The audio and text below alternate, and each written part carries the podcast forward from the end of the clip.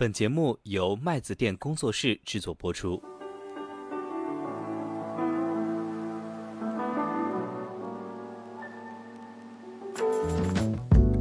在过去的两年之间，啊，如果你不去扩充你的投行团队，这两年你就已经失去了绝大部分的市场份额，还轮不到你到今天痛。传统的东亚社会呢，对于所谓的职场，它还是有一个比较强的惯性，这一点其实在日本是尤甚的。日本的很多的员工在大型的株式会社一待就待一辈子，层级的观念是比较根深蒂固的。那么中国现在虽然有很多的互联网的新贵，但是有一些类似于说二元分化论，其实有相当的一部分的职员跳槽的频率是非常非常低的。麦子店的听友群已经开通了，欢迎大家添加微信“麦子店小二全拼”，我们也会在听友群里面跟大家积极互动，同时也可以在播客中进行点赞、留言、转发，你们的支持是我们更新的最大动力。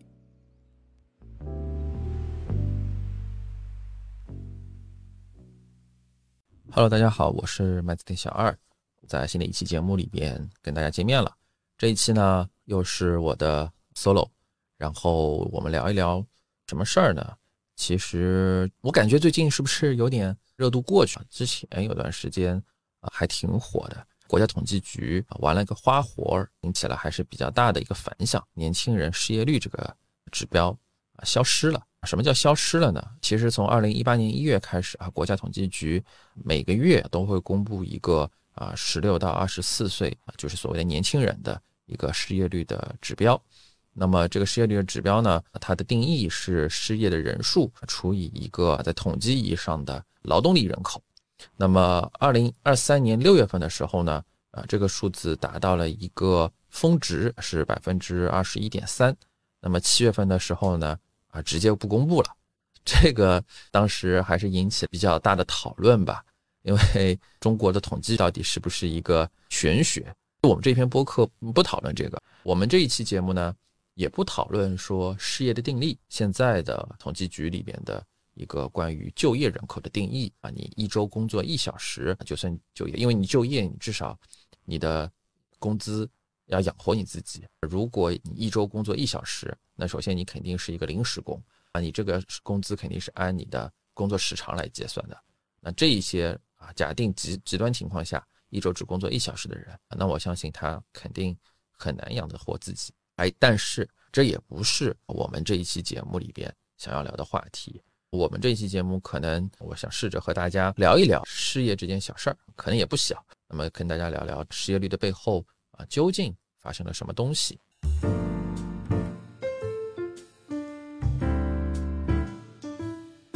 那么首先呢，严格意义上来说啊，我会定义说现在的情况应该更准确的说叫年轻人的就业难。啊，因为虽然我们这个指标叫做啊年轻人的失业率，十六到二十四岁的失业率，但是呢，啊实际上因为大家都知道，其实这里边这两个月吧，七月和八月所谓的这个指标高企，那么很大程度上呢，其实反映了一个就是每年到七月八月的时候，哎，你的年轻人的这个失业率的数字都会往上跳一跳。那为什么呢？可想而知，肯定跟毕业季息息相关的。虽然大家都知道，就是基本上到。毕业的最后一年，这一年给你找工作的，但是从一个更加宏观的维度上来讲，那么肯定还是会有一些啊同学在毕业的时候并没有完全的落实工作，这些人可能啊会先毕业，然后慢慢的然后把它给消化，它不叫失业，因为他根本就从来没有就业过，所以我会觉得说现在的这个情况更严谨的说，应该叫做年轻人的就业难。那么与之相对的呢？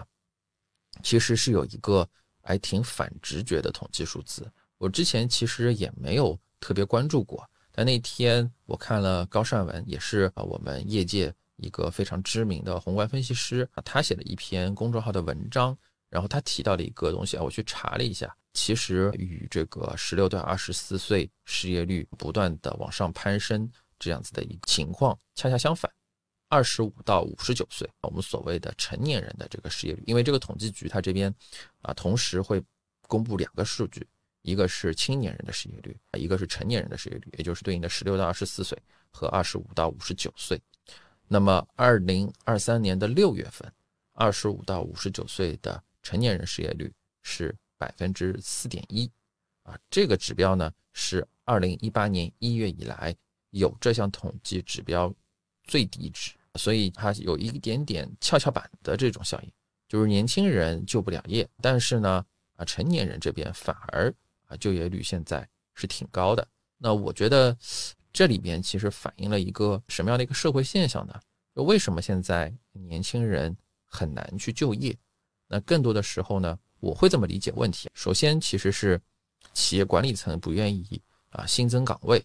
那么不愿意新增岗位的原因呢？站在二零二三年，我们现在九月份这个时点，觉得可能总结下来，因为包括我之前啊做的一些项目，然后去。啊，接触到了很多初创企业，包括我自己所供职的公司和我们的行业，有一些比较共性的特点。第一个就是很多的企业的管理层，他在过去二零一八年到二零二二年，对于行业的发展过于乐观了。这个事情呢，我在半导体行业和在金融行业观察的尤其明显。熟悉我的小伙伴都知道，我是做投行的。那么当时呢，我们这个内部其实也有一个口号吧，说未来随着注册制的全面推进，每年上市的企业可能相对于那个时候要翻上好几番，对应的这个投行人员，那么也要去进行相应的配置。半导体行业呢也是一样，在二零一八一九年，以手机为代表的消费电子啊热火朝天，还是景气度非常高的时候，很多的半导体的公司，然后呢就会去。啊，非常积极的去扩张产能啊，去备货，找很多工程师，哎，但是发现随着二零二零年这个疫情来了，那么这个金融行业发现，现在虽然注册制是出来了，但是我们现在这个二零二三年九月 IPO 已经暂停了，在现在这个时点，其实很多的企业啊是在为过去的一个相对比较激进的扩张买单啊，因为现在的人员配置可能已经。啊，超出了现在企业经营所需要的正常的人员编制水平。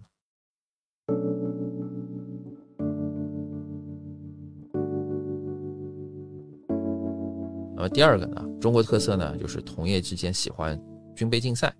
啊，这个在半导体行业、在新能源行业啊，会有更深的理解或者是感受。在金融行业其实也是如此啊，就是中国的企业呢，但凡看到。你这个产品是赚钱的，你这个产品未来有空间，他就喜欢跟你做一样的事情，造一样的产品。比如说，过去很长一段时间的光伏啊，光伏的产能就很典型的是一个军备竞赛，各个头部光伏企业之间啊就在争相的去扩产能。大家都知道，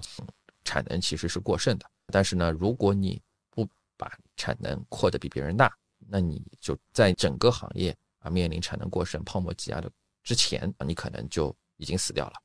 啊，在金融行业其实同样如此，啊，虽然现在看上去整个投行没有业务了，但是在过去的两年之间，啊，如果你啊不去这个扩充你的投行团队，那你可能在这两年你就已经失去了绝大部分的市场份额，那还轮不到你到今天痛苦，所以其实这是中国在产业发展或者说在企业经营当中的一种。非常普遍的现象，大家喜欢军备竞赛，所以呢，过去的一段时间之内，无论是啊产能过剩、库存过剩啊，以及我们所谓的人才储备过剩、所谓的员工过剩，在很长的一段时间内，都是以比较普遍的现象。只是说，因为之前可能啊市场比较好，那么你的增速还是比较大，所以呢，你的过剩呢是通过新增市场份额、新增项目、新增销售额。然后来实现的这个消化，但现在呢，一旦整个国家大部分的行业啊的增速极大的下滑了，所以现在整个产能库存和人才过剩的现象就愈发的明显。那么这样子呢，啊企业自然就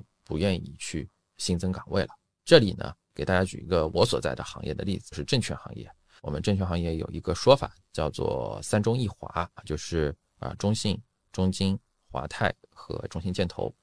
那么三中一华呢都是上市公司，所以每一年呢都会披露在年报里面披露它的员工总数。现在最多的员工总数是中信证券，在二零二二年的年报是两万五千七百四十二人啊，因为这些都是公开数字，所以我们可以简单的聊一聊。那么二零一八年的时候呢，是一万五千八百四十二人啊，那基本上呢接近翻倍啊，小幅翻倍。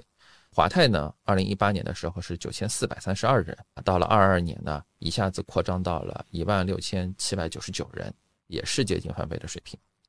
那么中金呢，是扩张最激进的，二零一八年底的时候，中金公司呢只有七千五百七十六名员工，但是到了二零二二年底，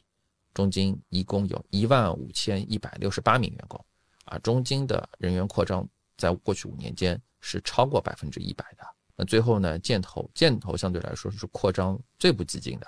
从九千五百九十四人，通过五年的时间扩张到了一万四千一百四十七人，但是也达到了一个接近百分之五十的这个水平。所以大家可以看到，在过往的这个以证券行业为例，你需要抢市场啊，你需要抢客户，你需要抢抢项目啊，你需要去 PK 掉三中一华的其他三家，你就必须。要去扩张你的军备竞赛，扩张你的武器库。那么对于证券行业来说呢，它主要还是人力资本密集型嘛。所以最典型的就是你可以看到，在过去的五年间，整个证券市场的这个员工数量是在至少是头部的券商的员工数量是在大幅的攀升啊。但是现在市场一不好啊，那就全是啊过剩产人，人也是一种过剩产能。所以现在大家也说这个降薪的降薪，裁员的裁员，呃。本质上来讲，这也是一种市场周期下行你需要消化的这样的部分。那么，因为我们也看到，比如说一支新闻里面有播，就是中环或者说这个啊华尔街啊，那么他们去裁人的时候呢，很多的时候会去裁一些，首先他们裁人，第二呢，他们会裁一些中高职级的员工。逻辑呢，就是相对这个中高级员工，年轻人的薪水更低，而且呢一样能打。在国外来说。啊，用新人换旧人啊，就是其实用的更便宜的年轻人去替换更贵的老人，是一种比较普遍的做法。但是呢，啊，在我们的社会里面，其实并不存在这样的一个情况。背景是，就是我们中国的劳动法非常保护劳工利益。因为我也有去看过一些当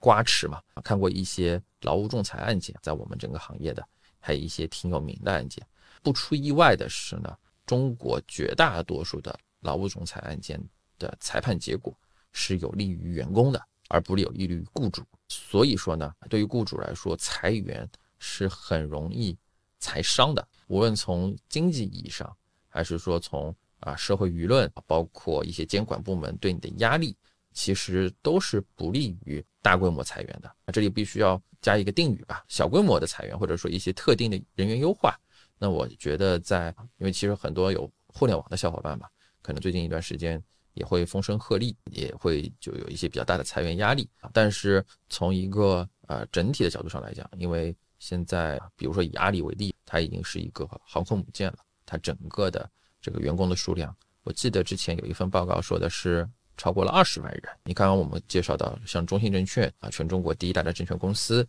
才两万五千人，那么阿里其实是。整个中信证券的十倍多的员工人数啊，那么在这种情况下呢，你要去大规模的裁员，其实是一个比较困难的事情。虽然说有的时候啊，我们说年轻人更便宜也更能干，但事实上呢，企业这边作为企业的管理层或者企业主，他其实很难去用新人去换旧人。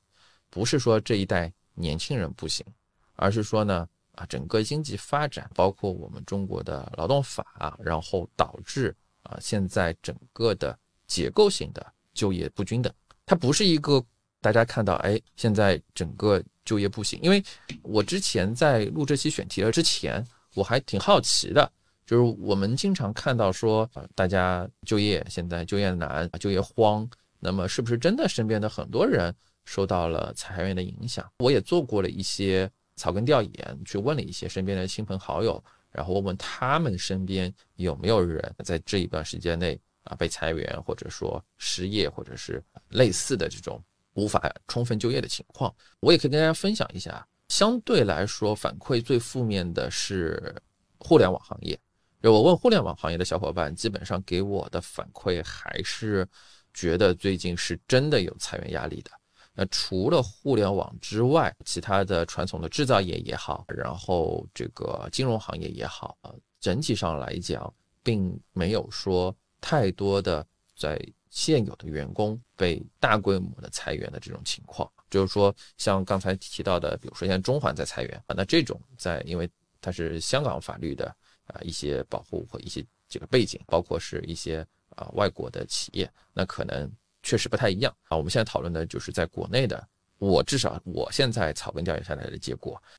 已经就业的成年人啊，现在这个情况失业的其实并不是很多，那反而呢，就是因为大家都知道现在啊市场不太好，然后外面机会少，那原来可能有动心思说，哎想换工作的，那么这段时间内呢，反而。感觉就是躺平，反正这个也不至于说裁掉我。那可能之前有想去更好的地方谋求更好的机会，然后更高的薪水和职业发展。那么现在可能就呃在原来的地方就老老实实待下去吧。这种情况其实我在身边草根调研的时候得到的反馈反而是啊比较多的。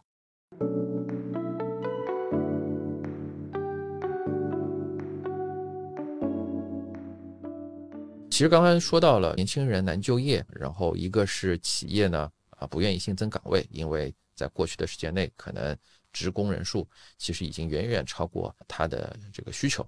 另外呢，就是啊中国的啊劳动法，那么让大家用新人换旧人这样一种方式，其实是不太可行的。那么第三个还有一个视角，就是我最近这个在应该是上个月吧，去看了一家企业。呃，这个企业呢是一个非常传统的行业啊，是给航司，就是我们做的那些大的航空公司供应飞机餐的这个企业。这个飞机餐企业呢，就是因为受到疫情影响嘛，当时啊经营的不是很好，所以让我们过去看看有没有办法去做一些这个。我们叫做兼并重组，看看能不能把它救救活了。就去跟这个 CEO 去聊，他给我的反馈是说，因为那是一家在上海郊区地区做航空配送餐饮的这种企业，一定要跟啊机场离得很近啊，所以他当时他们那个工厂在上海的一个蛮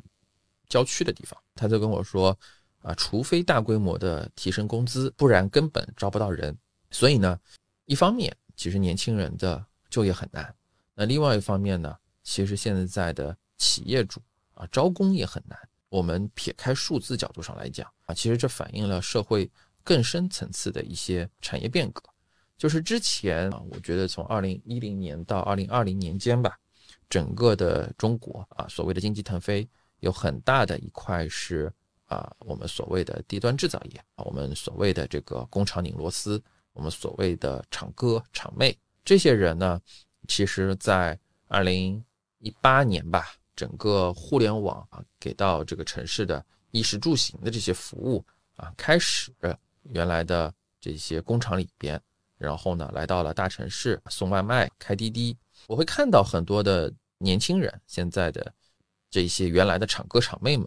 嗯，那么他们更愿意在大城市里边去进行生活。那我觉得无非有这么几个情况：第一个就是大城市的生活可能更加的光鲜。你在送外卖、开滴滴也好，其实你比工厂拧螺丝，我不知道大家有没有去见过工厂的厂哥厂妹嘛？我是去见过的，呃，确实还是因为你在流水线上一待就待八到十个小时，住在员工宿舍里边，然后这样三班倒，所以其实还是啊挺辛苦的。最早期的时候，这个啊互联网的这些大厂啊那些黄色的 APP 们，来给这些小哥们还是一个比较高的补贴。那么让大家呢，就吸引大家从工厂里边出来，然后到城市里边来这个灵活就业啊。但现在呢，大家都已经回不去了，所以呃，虽然现在我们说这个十六到二十四岁的年轻人所谓的就业难，但是你说真的让大家回到工厂里边拧螺丝吧，啊，大家又不愿意，是一个社会现象吧？这是行业发展到一个阶段的一个超越我们统计。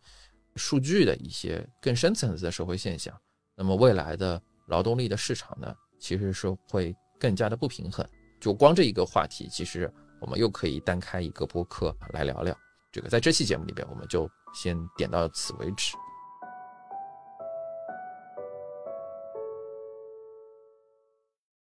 第三个话题呢，其实是我需要跟大家来讨论一下的，就是失业率高这个事情。无论说这个呃年轻人，就是大家现在看到的那些自媒体的文章，然后那些报道的解读，然后说失业率高，可能我们整个呃中国的经济啊出现了一些这个危机。我是怎么看待这个问题的呢？首先呢，中国的失业率高嘛，整体上来看呃并不是很高。那么我这边呢也特地去找了一下 World Bank 上的一些官方的数据，那么也对比了一些像美国、英国、日本啊这一些大家定义上已经走出衰退的全球的啊最好的一些经济体，那么跟他们来比呢，其实我们的失业率呢啊整体上来讲并没有高出很多，所以呢传统的东亚社会呢对于整个的所谓的职场，它还是有一个比较强的惯性，这一点其实在日本。是尤甚的。日本的很多的员工在所谓的这种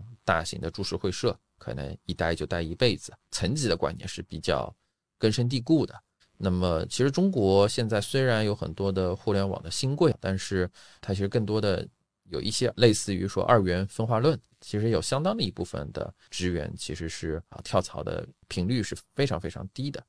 那么，所以呢，从自古以来，中国的失业率其实一直。啊，都不是一个特别严重的问题。那就算目前的失业率会有一些这个呃潜在的影响吧，我觉得也不算是。有两点，第一个是从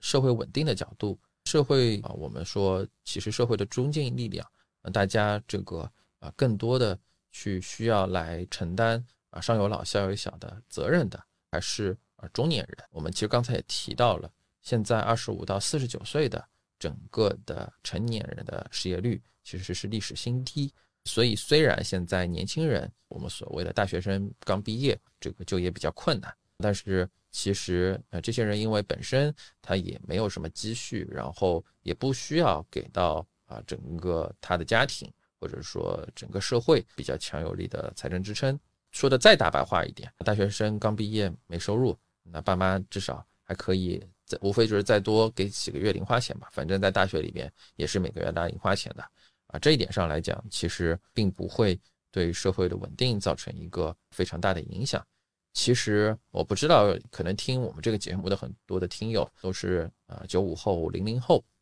不知道大家可能从大家上一辈的这个人里面口中有没有啊听说过，在改革开放的过程中，其实伴随着有几波大的失业高潮。也就是啊，所谓的国有企业的下岗潮，这种国有企业下岗潮呢，呃，更多的时候呢，其实是三四十岁的一些本来以为国企是铁饭碗的那些员工，然后因为国企本身可能经营不善啊，或者一些政策的原因，那么被强制啊要求，比如说啊提前买断工龄啊，或者内退啊，或者怎样，然后就到社会上啊，某种意义上来说，反而比现在的我们所谓的年轻人就业难对社会的一个压力。啊，是更大的。那我们当时其实都挺过来了，我觉得现在更算不得什么。那第二个呢，就是啊，从经济周期的角度上来讲，那么失业率这个东西呢，它本身就是一个随着经济周期波动的这样子的指标。经济周期下行的时候，景气度不好，那自然呢失业率上升。那么经济周期触底反弹呢，失业率自然会下降。所以呢，失业率这个东西，它可能更多的是一个结果。而非是一个原因。那么对于不同的人呢，看待失业率可能角度不一样。从这个庙堂上的人来说，失业率他会需要去看一下啊，关于社会稳定，就是我们前面一排的东西。那么对于投资者或者说对于我们身边人来说，啊，失业率这边呢，可能更多的去是一个你观测整个啊市场或者说整个。经济所谓的周期里边的哪个部分，其实很显然就是现在是在一个底部，未来什么时候反弹？本质上来讲，失业率什么时候能够企稳回升？这其实两个是一个互相验证的过程。其实说一点点关于这个宏观经济的一些论点，或者说一些偏学术的话题，如何解决失业率？其实刚刚也提到了经济周期的上行，那么怎么样才能推动经济周期的上行呢？其实从业界角度上来讲，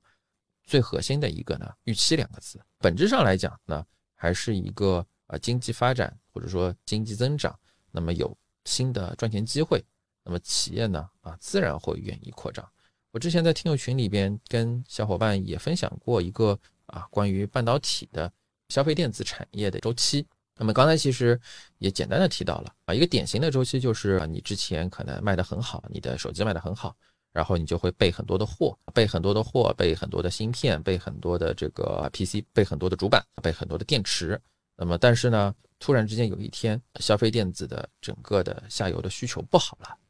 不好了之后呢，你的整个的这个产能啊，你的库存都出现了过剩，那么这个时候呢，就没有动力去这个新的扩张产能了。啊，那么更多的时候，你现在的想法是啊，把你现在的一些存量的一些产能，然后存量的库存，然后慢慢的去清掉。当有一天发现自己原来在一八一九年啊买的那些库存，哎，突然之间你会发现用的差不多了，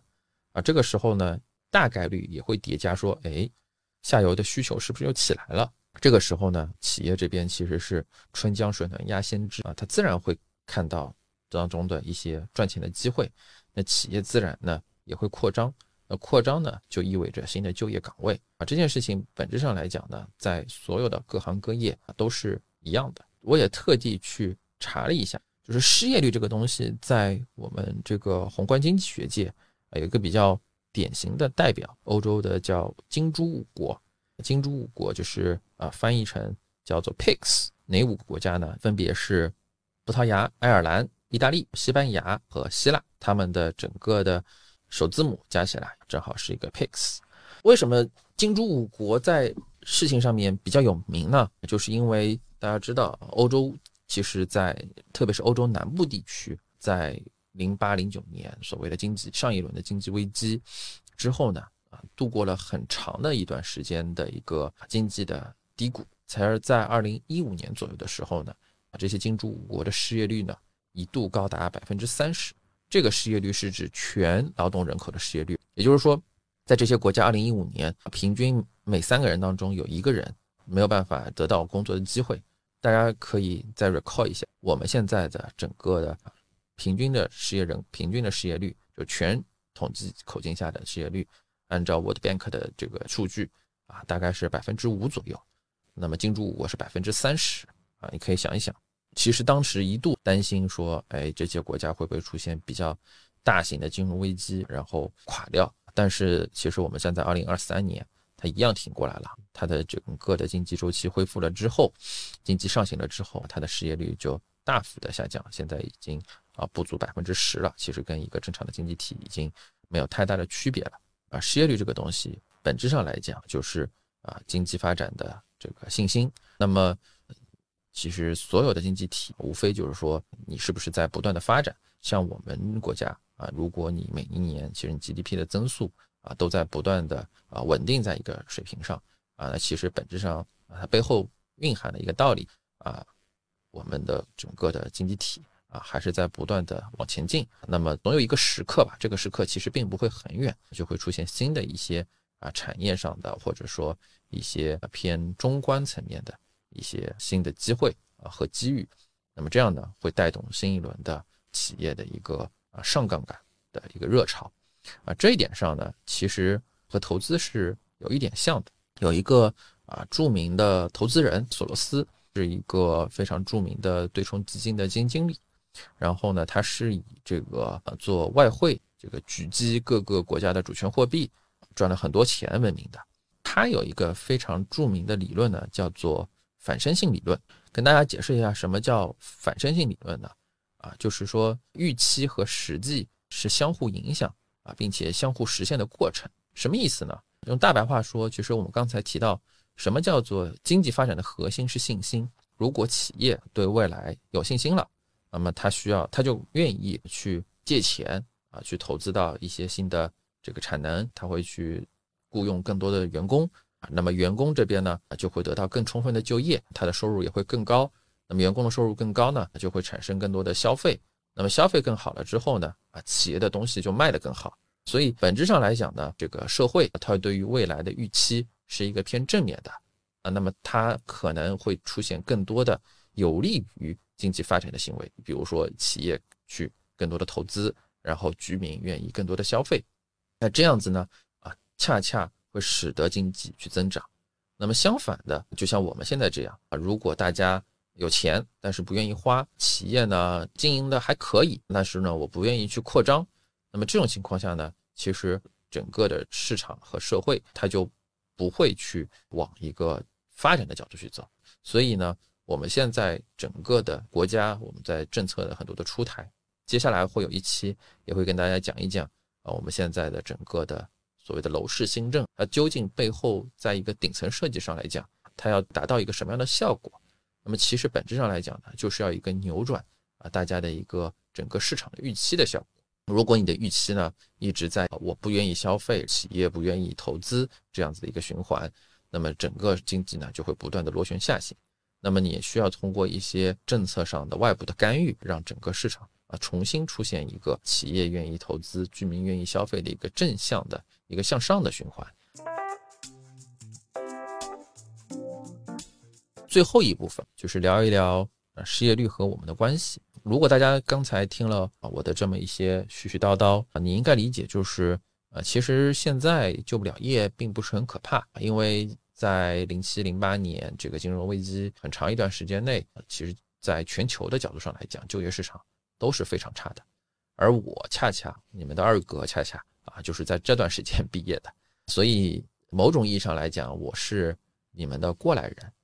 如果你现在收听这期节目的时候是一名刚毕业的大学生，我是金融危机的第二年毕业的，那么其实当时基本上也是整个市场找不到工作的状态。一零年其实是有一波小的这个就业的小阳春吧，然后到一三一四年才慢慢的整个的就业市场恢复到一个正常的水平。所以我想说的是，其实不用特别的悲观，就是说你在未来最终会得到一个比较好的就业。所以呢，我想对你说的是，首先你要先入行，因为职场呢其实是一个长跑。对于像现在这种相对比较困难的时候，那么先到一个啊你愿意从事的一个的这个行业领域啊，无论是你喜欢做金融。还是你喜欢去这个做互联网，甚至你可能去做一些偏这个新兴行业，比如说新能源啊、半导体之类的，我觉得都可以。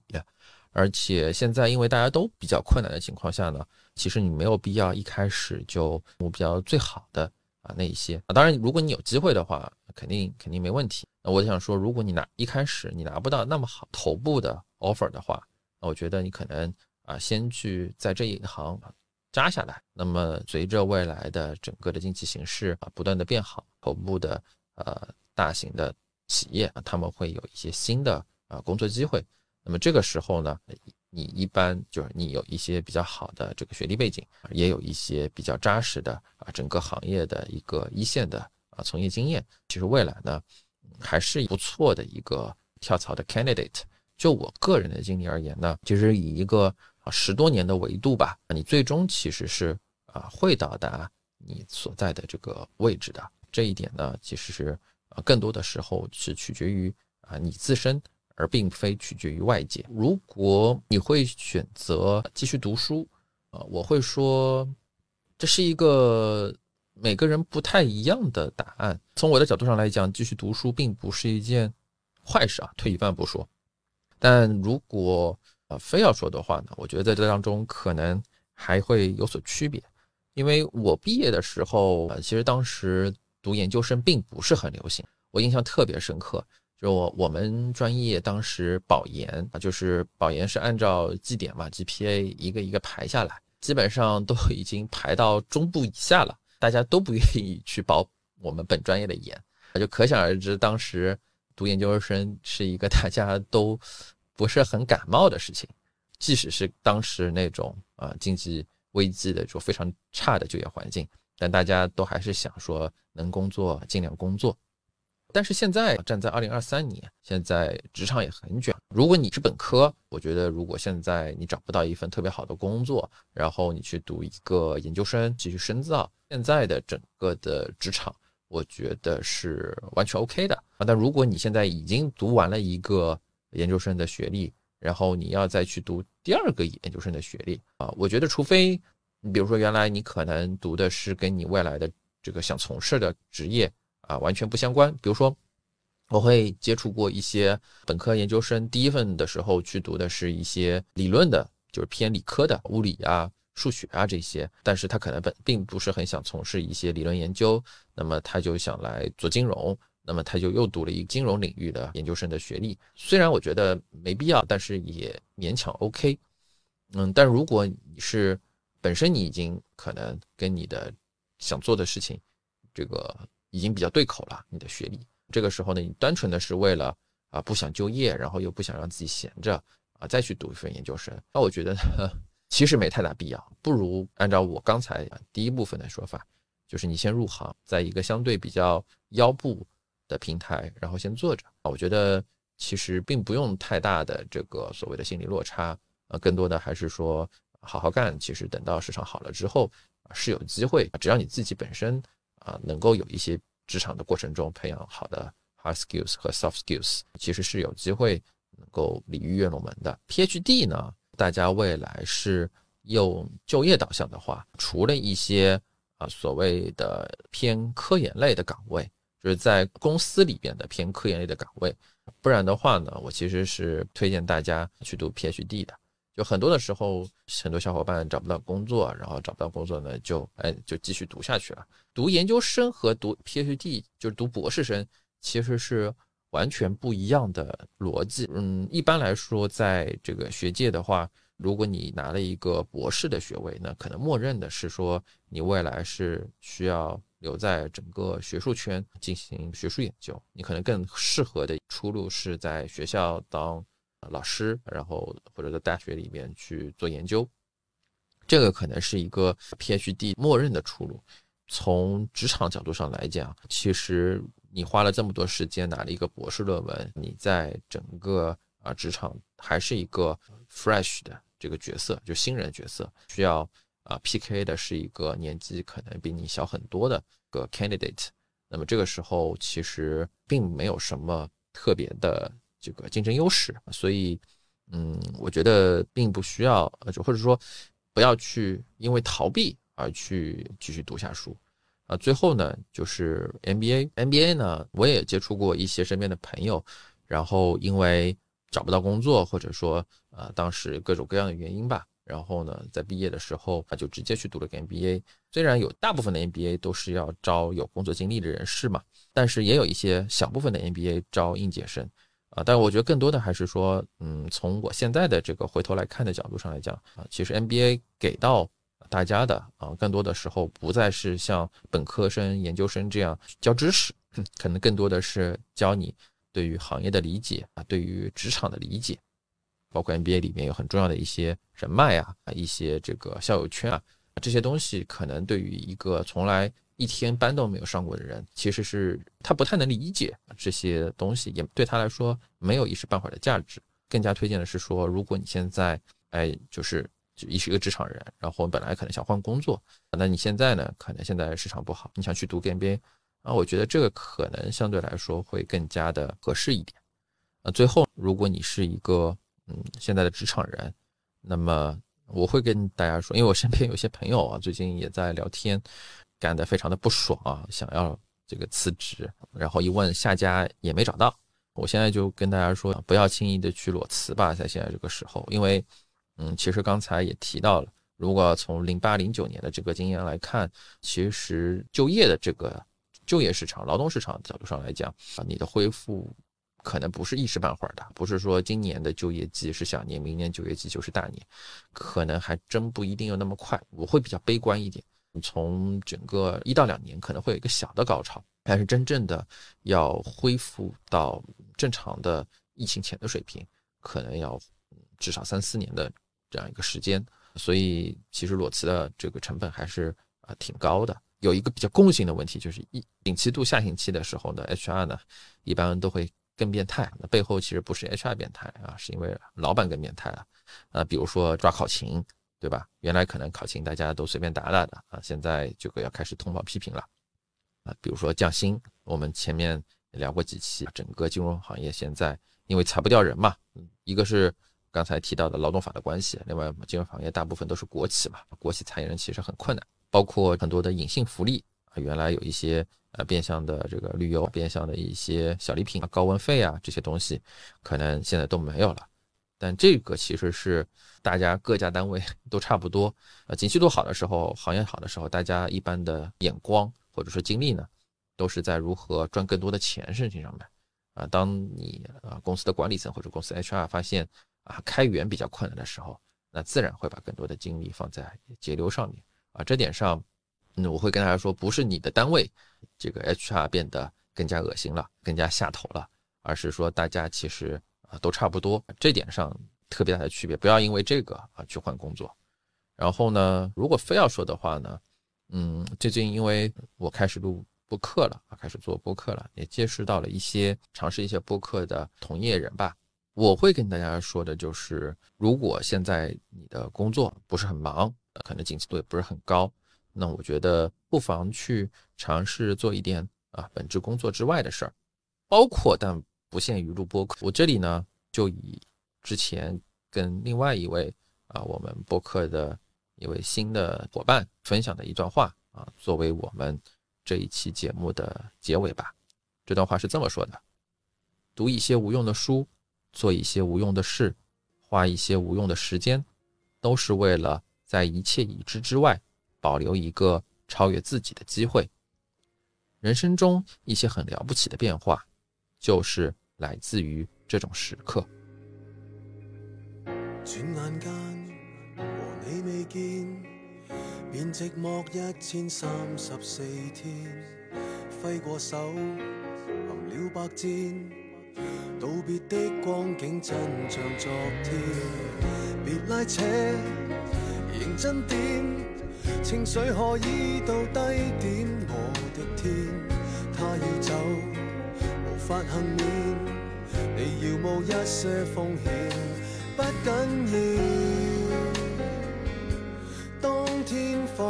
弃我的是你，今天你也有被放弃了那个滋味，能从头做起。其实我曾一个闯思路，比失恋更早。其实我宁愿你不那么好，得不到也好。其实我还好，期望你还好，我已经太知道，心要静。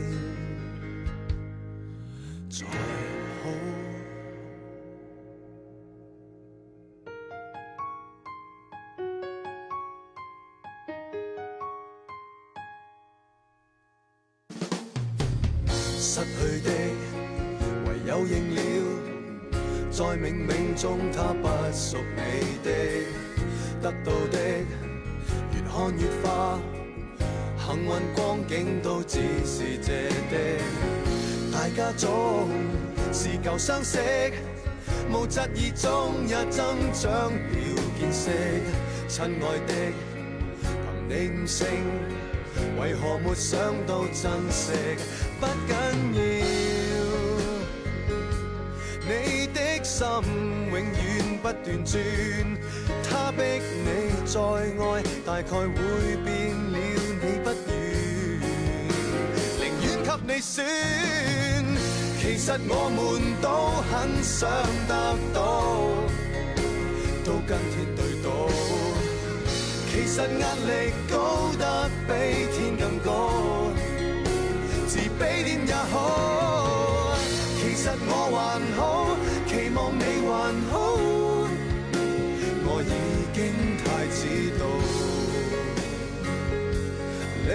想可以不高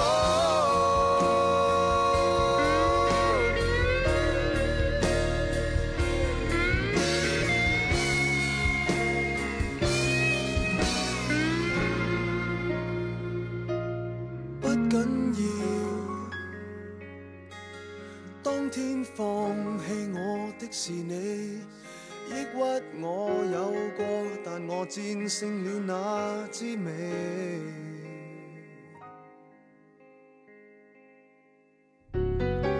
其实世事总有好不好，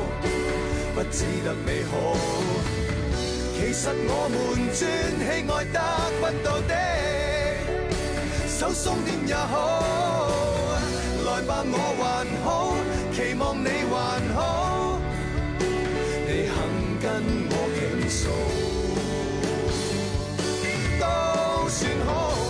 实我们都很想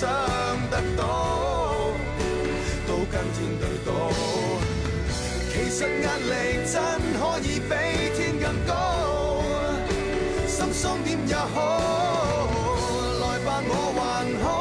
期望你还好，我太想